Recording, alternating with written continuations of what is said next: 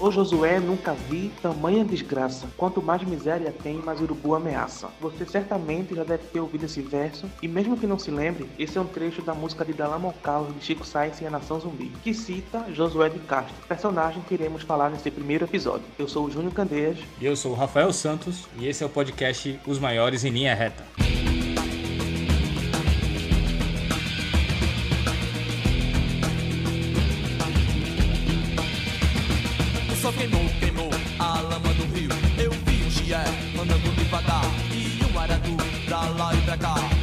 Caranguejo andando pro sul, saiu do mangue virou gabiru.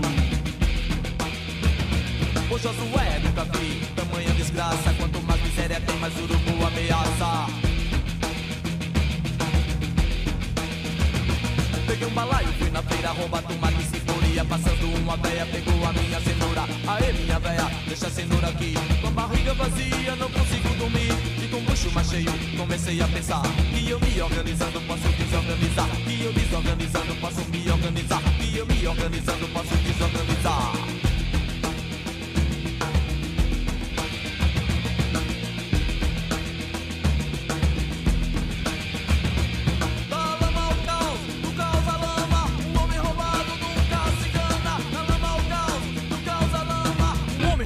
nunca se enganar. Denunciei a fome como um flagelo fabricado pelos homens contra outros homens. Assistiremos nos anos futuros ou à integração econômica do mundo ou à desintegração física do planeta. A paz depende mais do que nunca do equilíbrio econômico do mundo. A segurança social é mais importante do que a segurança nacional baseada nas armas. Só há um tipo de verdadeiro desenvolvimento: o desenvolvimento do homem. Tecnicamente, o mundo não morrerá de fome. A fome é um problema político. Nem capitalismo, nem comunismo, mas uma outra coisa. Um dia, é possível que a sociedade em conjunto se constitua como organismo único.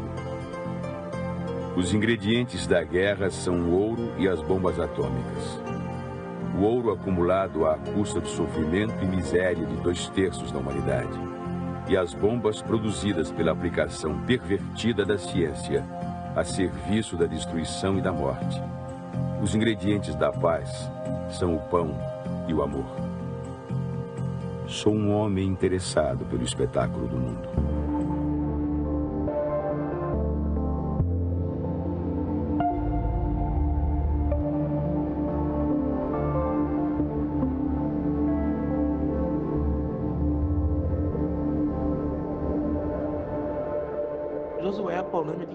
O cidadão do mundo. Nasceu no dia 5 de setembro de 1908 em Recife. Josué morou e cresceu próximo às regiões de mangue da cidade. Aos 20 anos, se formou na Faculdade de Medicina no Rio de Janeiro e atuou como médico, nutrólogo, professor, geógrafo, sociólogo, político, escritor e um militante do combate à fome, atuação que norteia toda a sua trajetória.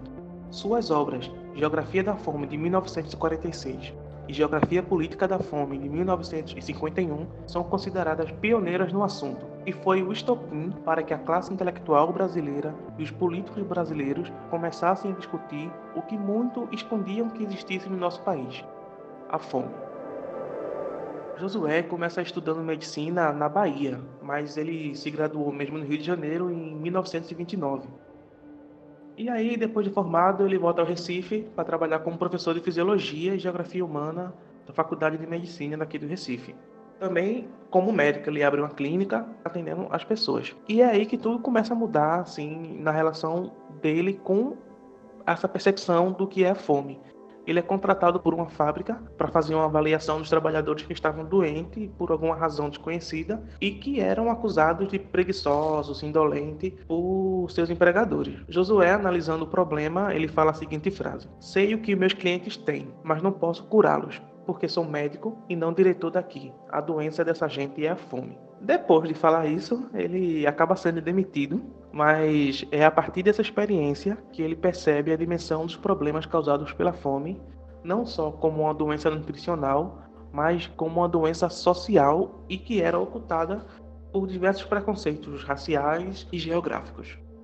Em 1932, é, Josué faz uma pesquisa que se tornaria pioneira na questão de analisar a qualidade de vida dos operários. Era o chamado Inquérito sobre as Condições de Vida das Classes Operárias no Recife. Esse foi um trabalho muito importante que também serviu de base para a criação do salário mínimo mais tarde, lá em 1940.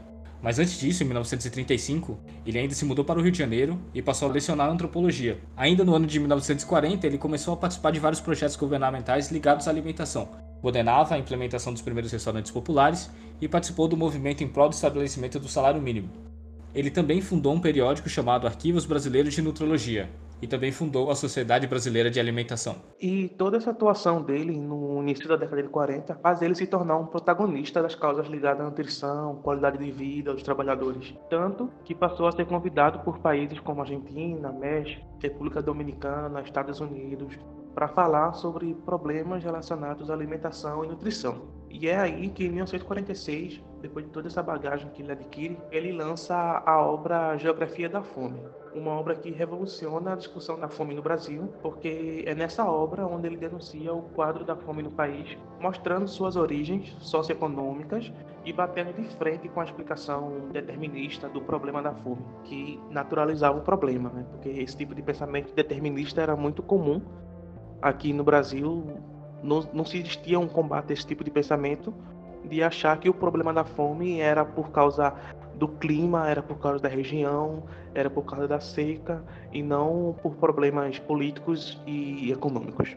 Em sequência, em 1948, Josué passa a integrar a FAO, na órgão das Nações Unidas para a Agricultura e Alimentação, e a sua experiência internacional serve de base para que no ano de 1951 ele lançasse o livro Geografia Política da Fome, essa obra foi uma extensão da primeira, Geografia da Fome, e dessa vez ele buscou analisar o problema da fome se baseando nos princípios ecológicos e geográficos em escala mundial. Ele bateu de novo, mais uma vez, de frente com as ideias que buscavam naturalizar a fome como uma consequência do excesso populacional e que, por isso, os poderosos falavam em fazer um controle de natalidade de massa. E aí, em 52, ele vai ser eleito presidente do Conselho Executivo da FAO, vai ficar nesse cargo até 1956. E nesse período, é, ele enfrenta e combate muitos líderes dos países desenvolvidos. Criticava a hipocrisia de muitos desses países e recebia a forte oposição da maneira que ele lidava com os projetos de desenvolvimento dos países que eram chamados de terceiro mundo. Né? Vale a pena lembrar que nesse tempo os países europeus mantinham suas colônias na Ásia e na África ainda. Apesar de reconhecer essa importância do trabalho na ONU, ele também criticou a atuação do órgão. Para ele foi uma frustração e ele definiu a atuação da ONU como tímida e vacilante. Quando ele sai da FAO em 57, ele funda, ainda trabalhando junto com a ONU, a Associação Mundial da Luta contra a Fome. E além disso, ele ainda foi político, tendo se filiado ao PTB desde 1950. Exerce dois mandatos de deputado federal pelo estado de Pernambuco, o primeiro em 55, o segundo em 59. Neste segundo mandato, foi deputado federal com o maior número de votos no Nordeste, e nesse período ele esteve à frente de vários projetos ligados à questão de nutrição, alimentação, educação, economia. Apresentou implementou a regulação da profissão de nutricionista e também projetos de reforma agrária. E aí você vê como ele foi um importante militante das causas trabalhistas aqui no Brasil. Nessa mesma época, ele quase chegou a ser ministro da Agricultura. É, no governo Jango, ele foi convidado Porém, ainda existia muita rixa, né, dentro do partido dele, o PTB. As pessoas sempre ficavam alegando que eram mais inteligentes do que ele, que ele não merecia, umas besteiras assim na época. Dentro de umas conversas que ele teve com o presidente, ele chegou a falar que ia botar realmente o Josué como ministro da Agricultura, mas que ele não falasse para ninguém, para que não tivesse nenhuma interferência de fora, que só fosse dada a notícia na hora que ele já tivesse perto. Quando ele voltou para Recife, ele feliz dizendo que ia assumir a pasta, a fofoca rolou solta, chegou até o presidente e o pessoal do partido acabou cancelando, né? Depois disso tudo veio a, o golpe militar em 1964 ele já estava na lista dos inimigos dos militares, já na primeira página de tudo que ele falava, os militares já, já queriam tirar isso de fora, né? Por conta da mentalidade ufanista da época e tal. Teve seus direitos como político caçado, também teve seu direito como cidadão, começou a ser apagado da história do Brasil, foi exilado para o país, onde permaneceu até sua morte em 1973. Ele tinha uma tristeza enorme de estar longe do Brasil, ele tinha uma saudade imensa, ele tentou várias vezes voltar para o Brasil. Quando ele foi exilado mesmo, a família dele. Relata que eles achavam que ia ser um período pequeno que eles iam passar fora do país e que logo logo eles iam voltar e quando começou a passar um ano, dois anos, ele começou a, a se afogar numa imensa depressão. E quando ele voltou pro Brasil, né, só voltou depois de morto pro Brasil, é, no seu enterro, para uma pessoa da importância de Josué, no enterro deveria ter pelo menos milhares de pessoas assim, né, e não teve. Foi um, uma celebração bem reservada, poucas pessoas e ainda assim com os militares ali observando quem se aproximava. É, ele nunca deixou de ser vigiado pelo DOPS durante todo esse tempo de 74 até 73. Na Europa ele ainda foi vigiado e ele relatava como isso atrapalhava o trabalho dele, porque ele nunca deixou de trabalhar, de fazer encontros, de fazer conferências. Mesmo estando exilado, ele sempre continuou ativo em prol dessa causa. Ele buscava resolver da maneira dele, que ele buscava resolver da maneira como ele entendia que era a maneira certa, que era buscar uma reforma com os políticos, com os líderes dos países, com os intelectuais, é, criando órgãos, conselhos e, e, tudo isso, sabe? E é um cara extremamente premiado, né? O seu trabalho é realmente muito reconhecido lá fora. Ele já recebeu o título, tinha recebido né, o título de cidadão do mundo pela, pela ONU. E sim, ele foi ele indicado foi, duas vezes para o Nobel da Paz. É, recebeu honrarias de professor honoris causa em duas universidades fora do Brasil, uma em São Domingos, na República Dominicana, e outra em São Marcos, no Peru. Na faculdade onde ele estudou, onde ele se formou, ele só veio receber um, uma honraria de honoris causa em 2003, que foi a faculdade, a Universidade Federal do Rio de Janeiro. E aqui em Pernambuco ele nunca recebeu, na, pelo menos pela Universidade Federal de Pernambuco, nem a Rural, não, não tem nenhum, nenhuma honraria dessa para o cidadão que é daqui da, da sua terra, né? Ele também recebeu o Prêmio Internacional da Paz do Conselho Mundial de Paz em 54. A gente vê que esse pagamento dele, né, ainda é uma uma consequência do legado da, da ditadura aqui no Brasil, né? Aí você vê a importância de Josué de Castro. No início dos seus trabalhos, né, ele era constantemente chamado para a ONU para poder fazer quando eles faziam a argumentação das pausas humanitárias e tal. Dentre os cinco convidados, todas vez, toda vez, é, três eram sempre fixos e Josué era um deles. Então era um cara que conversava com outros líderes, conversava com outros pensadores, outros cientistas de frente a frente. Não era uma pessoa que ficava atrás de Sartre, vamos dizer assim, ou dos grandes pensadores na época que mantinham contato pessoal com Josué. Né? E nunca deixou de, sempre que, que ele podia, com a agenda dele, nunca deixou de vir aqui no Recife e de ir no mangue, conversar e ver como estava a situação do mangue, das pessoas, para meio uhum. que tipo não perder essa conexão com o que ele estudava, com o assunto que ele era um ativista ou militante dessa causa da fome, né? Que é um dado muito atual e que falar de fome naquela época e falar de injustiça social ainda é muito difícil. Você ainda vai ser taxado de comunista, como ele foi taxado de comunista, sem ser comunista, é importante falar. Uhum. Falar dessas coisas não é ser comunista. E nem se fosse comunista, porque a gente não pode criminalizar uma pessoa por, por, pela sua sua ideologia. Mas ele não era comunista, então. E hoje em dia ainda é difícil discutir esses problemas, ainda é difícil falar de racismo, de machismo, de preconceito, de fome, de falta de moradia, sem ser taxado de comunista ou algo desse tipo, ainda é muito atual e muito difícil aqui no Brasil. Isso é verdade. É, segundo os dados do ano passado, né, da, da própria FAO, é, no período de 2004 a 2006, a gente tinha 4,6% de, de desnutridos no Brasil. Entre 2016 e 2018, esse, essa taxa caiu para 2,5%. Porém, esses 2,5% ainda representam 5 milhões de pessoas no Brasil.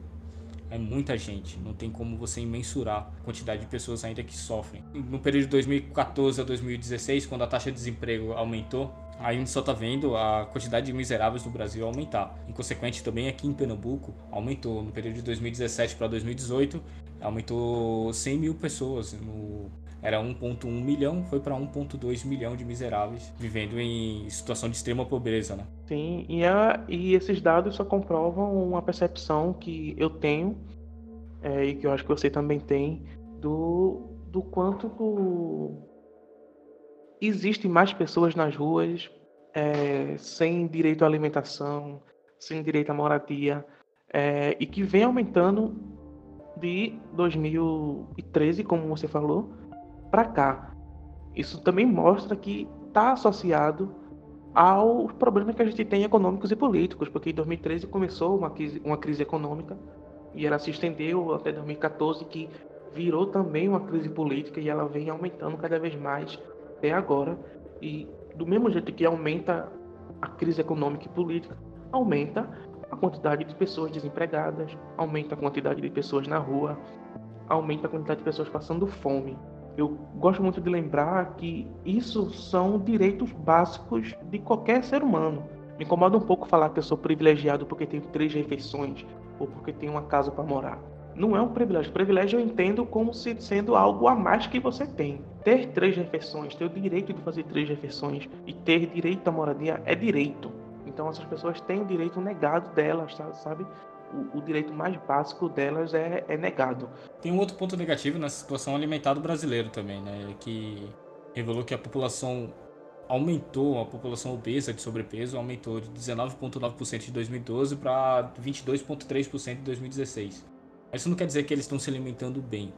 É aparentemente contraditório, né, esse dado em, em declaração ao, ao, antigo, é porque a facilidade de pessoas é, comprarem comidas ricas em gordura, em açúcar, é, industrializadas assim, né, é, fez com que elas realmente se tornassem obesas assim. E o contraditório no Brasil é porque os alimentos nutritivos eles são bem mais caros, né? É, é o contrário que deveria ser. Enquanto outros países, os alimentos nutritivos, eles é, são eles tendem a ficar ao preço semelhante, né? É porque é, e, a, e desde sempre nunca teve, nunca se teve uma política de fato para para agricultura, como posso falar, familiar no Brasil. Tanto é que quando se tentou e quando se falou disso, é, foi em 1964 no governo de Jango e, e o medo disso tudo, o medo de, de, de uma reforma agrária, o medo de, de, uma coisa voltada, como Darcy Ribeiro fala no, no documentário sobre Josué, ter um, um, um, um ministro da Agricultura voltado para para plantação de alimentos que as pessoas comam, feijão, macaxeira, sabe? Não só soja, porque tem um problema muito grande com a soja. É, o problema do, do desmatamento, também com o gado, sabe?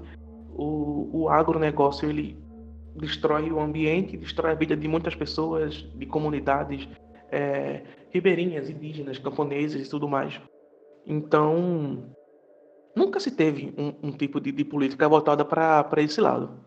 E a gente vê muito nessa ligação de, de Josué, das citações dele, das falas dele sobre ecologia, fazendo essa ligação Recife, Mangue, Caranguejo, Homem, como isso tudo também está ligado com, com o Mangue Beat, que é um, um, esse movimento cultural daqui nosso de Recife, como isso influenciou Chico Sainz e outras pessoas a falarem sobre Josué de Castro, que fez a gente conhecer a figura dele através disso, sabe? Eu gosto de brincar e de falar que Josué de Castro ele foi teórico também do, do movimento Mangue, né? Mesmo sem saber que isso iria existir mais na frente.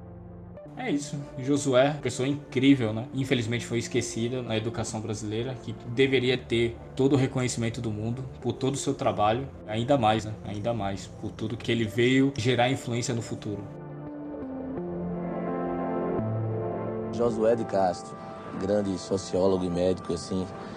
Eu nunca soube nada de Josué de Castro, assim. Eu não aprendi na escola sobre Josué de Castro, assim. É uma pena isso. Mas depois eu fiquei conhecendo José de Castro quando a gente fez essa coisa do movimento Mangue e vi o quanto é importante a figura de José de Castro na história de Pernambuco. Um homem caranguejo. O Josué nunca vi tamanha desgraça, quanto mais miséria tem, mais urumbu ameaça.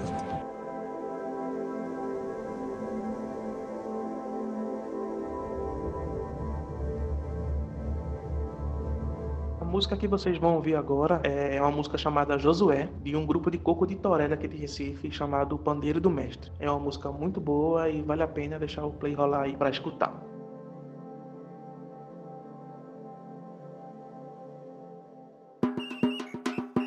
Josué, vendo com os olhos teus, povo da ilha de Deus construindo com carinho palafita e caminho.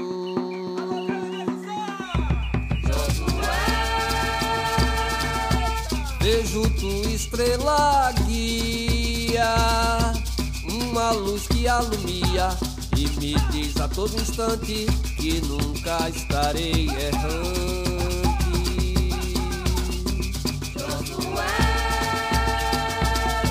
Nossa luta continua. Ontem mesmo eu vi na rua um homem, caranguejo, comendo o mesmo subejo. Eh, eh. Tu que estudou a fome, me diga qual é o nome do remédio da crença que nos cure essa doença. Vai Josué, vai pegar teu samburá, vamos descascar viver, guaiamuta de andar. Vai Josué, vai pegar teu samburá, vamos descansar viver, guaiamuta de andar. Vai Josué, vai pegar teu samburá, vamos descansar viver, guaiamuta de andar. Vai Josué, vai pegar teu samburá, vamos descansar viver, guaiamuta de andar. Vai Josué, vai pegar teu samburá, vamos descascar viver, guaiamuta de andar.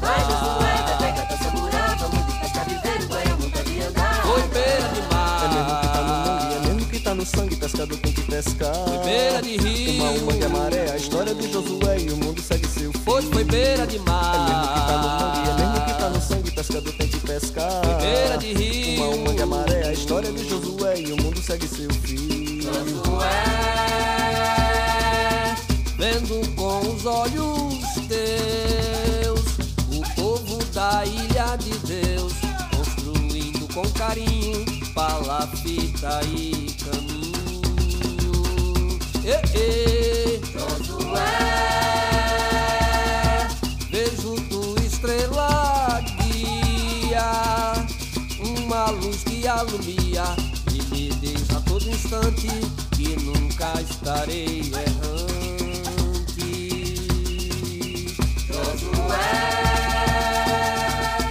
nossa luta continua. Ontem mesmo eu vi na rua caranguejo, comendo mesmo subejo.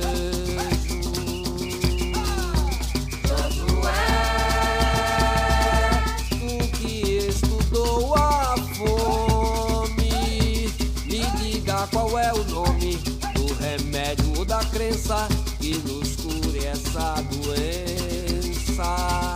Vai Josué, vai pegar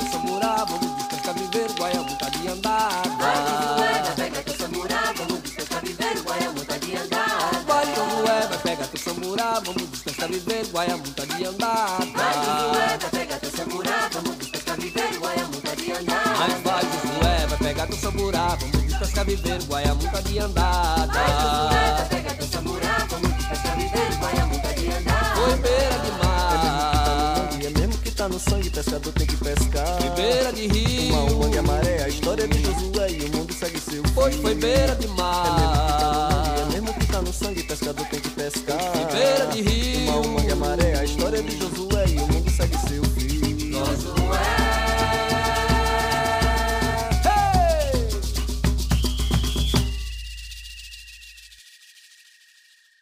se você chegou até aqui, o próximo episódio vai ser sobre Ariano Suassuna. Então é isso, gente. Para mais explicações, a gente recomenda também um documentário que está no YouTube, é o Josué de Castro, Cidadão do Mundo, é, de 1994, do diretor Silvio Tendler. Um documentário muito bom. O áudio que vocês estão escutando aqui no podcast do José Vil, que foi extraído de lá, também é a entrevista do Chico Sainz. Tchau, tchau e até a próxima. Até segunda que vem, gente. Muito obrigado. Valeu! Produções